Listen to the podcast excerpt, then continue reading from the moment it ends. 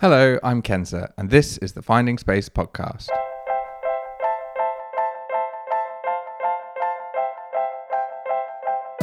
Hello, and welcome back to the Finding Space podcast. This week, I interview New York based sports photographer Jason Suarez. Jason talks about how he went from a college track athlete to a sports photographer. He talks about the importance of building relationships with athletes that you work with. And he opens up about his time working with Kipchoge, Mo Farah, and other great runners. Enjoy. So I got into photography, um, I think I was like 2012, 2012 um i it's funny because like in college i graduated college in 09 and i took photography as an elective and i dropped out of it because i thought it was boring. Uh i guess it was like my teacher or something like that but i mean uh yeah 2012 and it, and it started just like a, as a hobby and uh, for some reason you know like being around other photographers now i don't really consider myself much of a photographer because i don't know the traditional stuff of photography because I learned on an iPhone through Instagram, you know, and like that's how I uh I was able to I learned photography from other for Instagrammers, other Instagrammers who uh who we, we would go out and uh from sunrise to sunset just shoot around New York and you know every either it was either Saturdays or Sundays and uh, I would learn how to pan with like a cab driving by and somebody else was shooting me. So I so whatever I learned uh, from them, I would incorporate it in sports, and so that's how I was I would I was able to make the tra- uh, the transition into sports. Um, I think I guess like how I made that transition into sports was because I ran in high school and in college you know like i was a track runner in high school and college and uh, i had i had made a lot of friends um, you know competing in college so and a lot of them either became a, olympians or b were fast enough to qualify for like these olympic trials and uh and that's how my access came about you know um it started with uh, with a physiotherapist who who who introduced me. And then once I saw all my friends there, I was like, oh, I can like ask this for uh, this person for credentials, and I would go in as like athlete support, you know, uh, I like carry their bags or whatever, and then I would just have my camera with me, and then I'll just uh, snap some shots uh, until I was able to like build that um, portfolio. I, I think having that inside experience as well as you say you're a runner you you're an athlete you understand the sport as well must help. You there, there another um, episode in this series. I was talking to a photographer called Kevin, and we were talking about skateboarding, and he was explaining how you know he skateboards himself and being able to shoot that sport yes you can drop in and shoot it but to truly understand the sport being a skateboarder makes a big difference to how you photograph it do you think that applies to athletics absolutely like for an example like if someone grew up playing soccer, uh, I, I, can I get a photo of a soccer player? Absolutely, but I think uh, someone who practices the sport isn't gonna is gonna see certain things that I won't see. What I think is a good shot, uh, a good photo that I took, their footing might be a little off, or you know something so small uh, would be off that somebody else would notice and it'd be like, hey, I'm not going to share that photo or I'm not going to hand that photo over. I, I think, uh, yeah, I agree with that 100%. For an example, um, I used to, I shot like a season for the New York Mets and uh, it's a baseball team out here. And I did a lot of research of like older style uh, photography of baseball photography for me to understand and be like, all right, cool. Like don't wait until the pitcher is uh, releasing the ball. You have to get it right before because the a small ball getting thrown at 100 miles per hour, you know what I mean? Like it's so it, you're just you just start noticing little different things, and like every sport um, has this little like unique perspectives, and you need to. It's all I think it's also just like understanding and respecting the sport. You know what I mean? Like I wouldn't want to venture out and try to shoot swimming. Like if I had the opportunity to shoot Michael Phelps, yeah, great. But I don't think I would do it justice compared to somebody else who's like been around it for so long and it's it's their their their passion. You know what I mean? I think you sort of touch on it. It's not trying to tread on other people's toes. You you don't just sort of wade in and sort of be like, oh look, I'm the I can shoot this sport. But maybe you can get a different perspective of it. Maybe you can see insight into I don't know how they're preparing, or and you might see things that cross over. Um, so sometimes it's interesting, but I think on the whole, for that for that action part of the sport, I think a general understanding of the sport is fundamental. For sure. Like I think I I tried like last winter I went out I was in Hawaii and um, I went up to the North Shore and uh it's, it's shooting surfing is gorgeous right and I was there for like a day and a half uh uh, in the North Shore just shooting, but uh, whatever I saw on Instagram and versus what I got, I was like, oh man, like uh, so far behind, and and uh, you know you would see surfing videos here and there, and but yeah, man, it's uh, people who are who live it are involved with it, uh, so much better. Yeah, yeah. Do you think it's your knowledge of running was more important than your knowledge of photography, and and you could you you obviously went out and and taught yourself those skills in photography, but without that background in running, you probably would have struggled a lot more. Maybe. Yeah, for sure. I think, for an example, I was a track runner in when I when I first throughout my running career, I was a track runner, and I didn't understand how to shoot marathoning. Still running, right? Still running. But once I immersed myself into that like marathon culture and understood it and like ran a marathon myself, I get it now. You know what I mean? Like I would think I, I thought marathon shooting marathons or just watching a marathon is completely boring, but there's a there's a beauty of running 26.2 miles uh, throughout a city. There's a beauty in, in, in that, right? Uh, I don't like shooting a finish line shot, right? Any AP photographer, any, you know, like Getty photographer can get you that shot, right? But if you understand running, you understand that the last 200 meters of the race, their bodies tense up. You're going to get all this muscle definition, their lactic acid. And by becoming, because I was a runner, I understand what my body went through running. And I know where to get a shot. The finish line shot is absolutely important if there's a world record or or just a story tell. But the shot that's more important is maybe three minutes before when that person is going to make that move or is going to make that attack because you're going to have all this muscle definition. You know what I mean? Like you're just going to, their body is going to respond completely different. And I think uh, I think that's the difference between like people who shoot photography as like a I don't know, like a like a like a vet re- recap versus someone who's like going to go there and t- kind of kind of tell a story. I think it's quite interesting the position of a a sports photographer in those live situations. You know, how do you deal with taking a photograph of someone that is clearly struggling?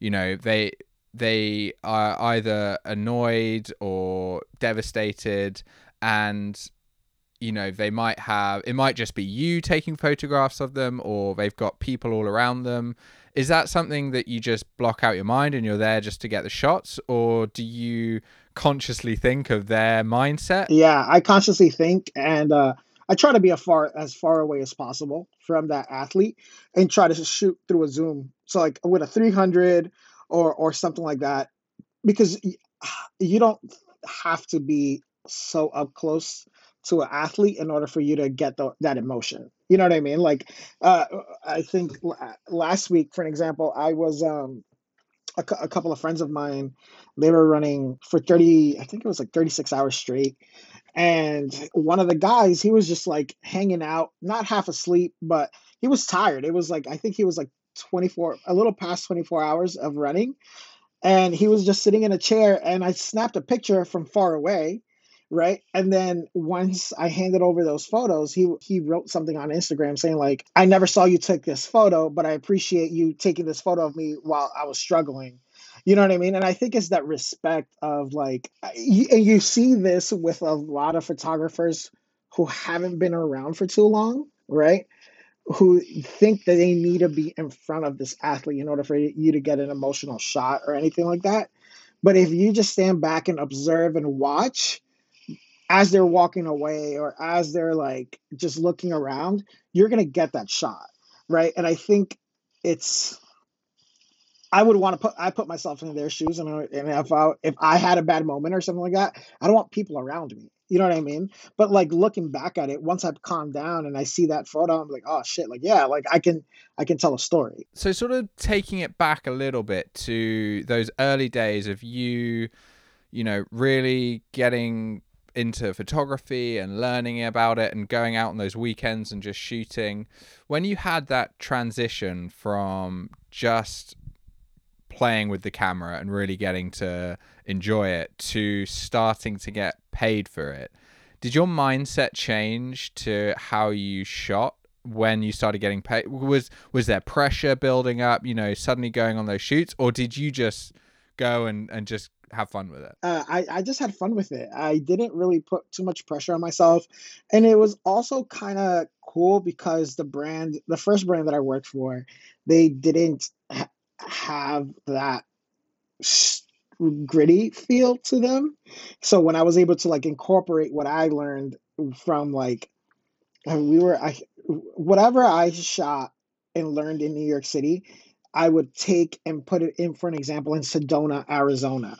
You know what I mean? So it's just so it, there were just certain things that popped out more, and you know, uh, I had a lot of fun. I learned a lot with with them, and um, and vice versa but yeah, I just had fun. We would it was just like literally, hey, we're going on a road trip for three, four days in so and so place. Uh, just come out and shoot. Um, we started in New York, and then the relationship built from there. But uh, but yeah, it was just more fun, and I think and I think I, that's what I like. I like working for brands or people that I know I'm gonna have fun with, and not really just doing it for a paycheck. You know what I mean? Like if I, I will turn down gigs if it's a brand that I've never worked with or if I just don't like the vibe that I'm getting from them. Uh, I never, I got into photography not to make it a career. It turned into a career. I just wanted a creative outlet. You know, like I used to work in television. Uh, those were one of my first jobs uh, coming out of college. And I wanted and I started working in once I lost my job because of the um, the market crash back in 2008 9 uh, I worked in retail. I still work in retail part time uh, but at one point uh, I was there for maybe two and a half years and it started to become a career uh, at, the, at this retail location and uh, I took a, a step back and I was just like well this wasn't the intention. This was just for me to get um, for me to find another TV job. So then I started applying at like places like ESPN and all these other sports places, and they were like, "Hey, listen, we can't hire you. You haven't done anything in two years. We really like you, but you know you don't have any relevant experience." So because I was learning photography, I basically said, "Oh, I guess I'll make my own experiences," and it transitioned into what it is now. Um, and you know, I think I got really, really lucky uh having the right learning from the right people. Like if you the people that I learned from were people like Steve Sweatpants, you know, like Jay and Silva. I learned from uh, like Illich Peters, you like Miss Manhattan. These are the people like Scott Barrero. These are the people that we would go out on a Saturday. You know what I mean? Like, and these are like sick, sick photographers on Instagram now but we all started around the same time, and uh, I think it, it definitely you know like we all went our separate ways, and they did uh, they did like their style of photography, and uh, I was very hard headed and stuck with sports. Uh, but I'm glad I did because it, it you know it worked out. Uh, but yeah, like so, I think I got it was like uh, the perfect storm, I guess. You know what I mean? Like learning from those guys um, at the very beginning, I think it, it, it helped a lot. And you sort of mentioned how you were almost searching for that creative outlet in your life, and you, you'd obviously come from TV and now working in retail. Was that, you know, is that something that you need sort of mentally? If you're obviously being a creative person that you are, maybe even now at the moment where we're being cooped up for long periods of time, you know, events aren't as happening as often. Do you find it difficult with your sort of mindset if you don't have a creative outlet for a long period of time? Like i i do. Like i um like so i i i i work for apple. I've been there for 10 years right?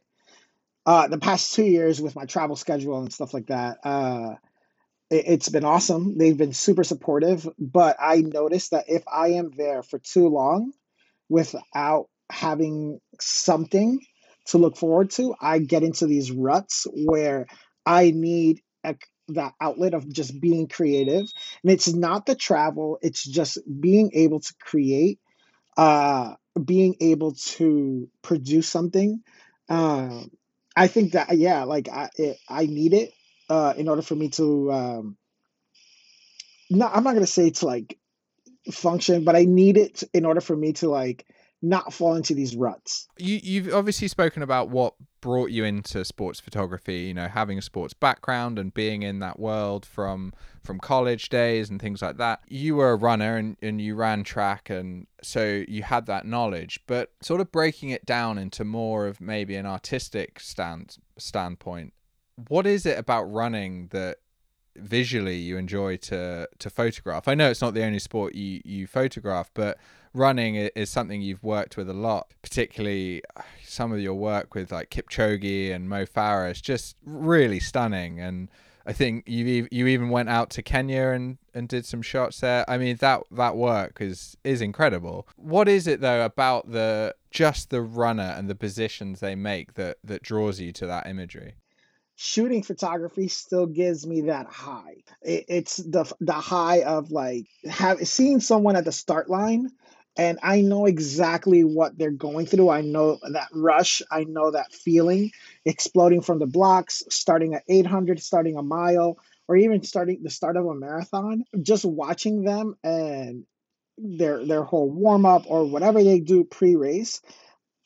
I I kind what I it's it makes it might sound weird, but what I kind of do is just kind of like put myself in that position and be like, oh, I remember this, and I know exactly what they're going through, and I think that's what keeps me around and running. I had the incredible like opportunity to go and be around Kipchoge a year and a half before he breaks the world record. And I got to follow him around from Kenya to London to Germany and back to uh, to Germany where he did it. And I think um, even though I was a small part of that, I was part of that story. I think that that's the cool part. You know, like again, I think if I was just doing recap, I I wouldn't like it so much but I think having personal relationships with Patrick Sang or like Mo Farah, I think that's what keeps me around. And just like what makes it worth it is seeing those real just see like at some point they don't they're not runners anymore to me. They're they're like friends.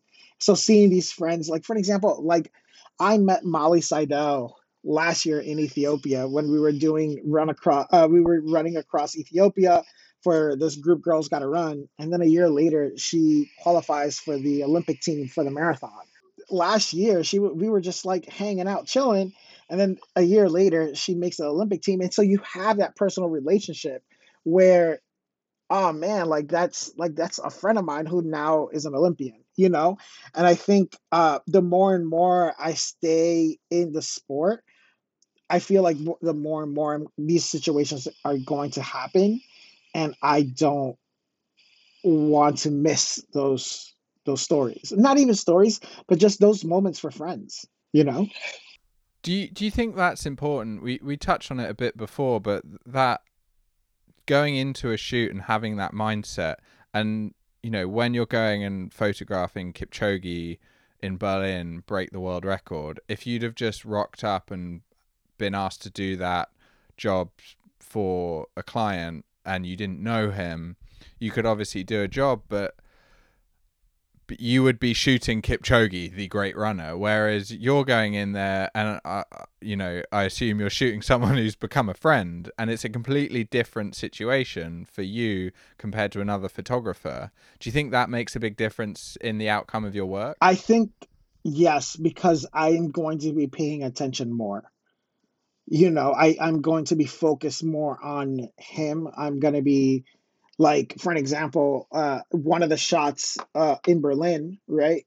Uh, maybe a minute or two before, I there's a picture that I took of Patrick with his hands like this and looking at me like, and he's all he's saying to me is just like, I hope he gets it. You know what I mean? But if I think, and I think those are the those the, when I come back to the relationships. If Patrick didn't know who the hell I was, he wouldn't even look at me or look over or do anything to me. You know what I mean? Um, so I think, yeah, like I think those I I pay attention more to the people who I have personal relationships with. Granted, yes, I mean he's the best runner in the world at the moment, but uh, yeah, like I, I think I will I will go above and beyond to be able to tell his story compared to someone else who I don't really know. And you can and, and it's sad to say, uh you can notice that in my work as well. You know what I mean? Yeah. So you you've touched on something there that I think is is quite you know important to discuss about when we're talking uh, to athletes and they're on the road and their mental health can be just as damaging for their performance because they're feeling isolated, they're away from home, all those things. That can have an effect on anyone working around any industry. But being a photographer and following every step of the way and having to work every hour, maybe having to go back and fire photographs off to a client and then go out and having to constantly think of a story, some engaging angle, something new that can build up and be quite difficult. H- how do you deal with those moments where either you're feeling down or you're not as passionate or you're you're just having a bad day. H- how do you go out and, and shoot to the same level? So i think one of the things i'm very fortunate to um to shoot with friends right? So like it's always like it's gonna be me zach fred you know um JJ, Pim, we're all always going to be either together or or at the same at the same track meet.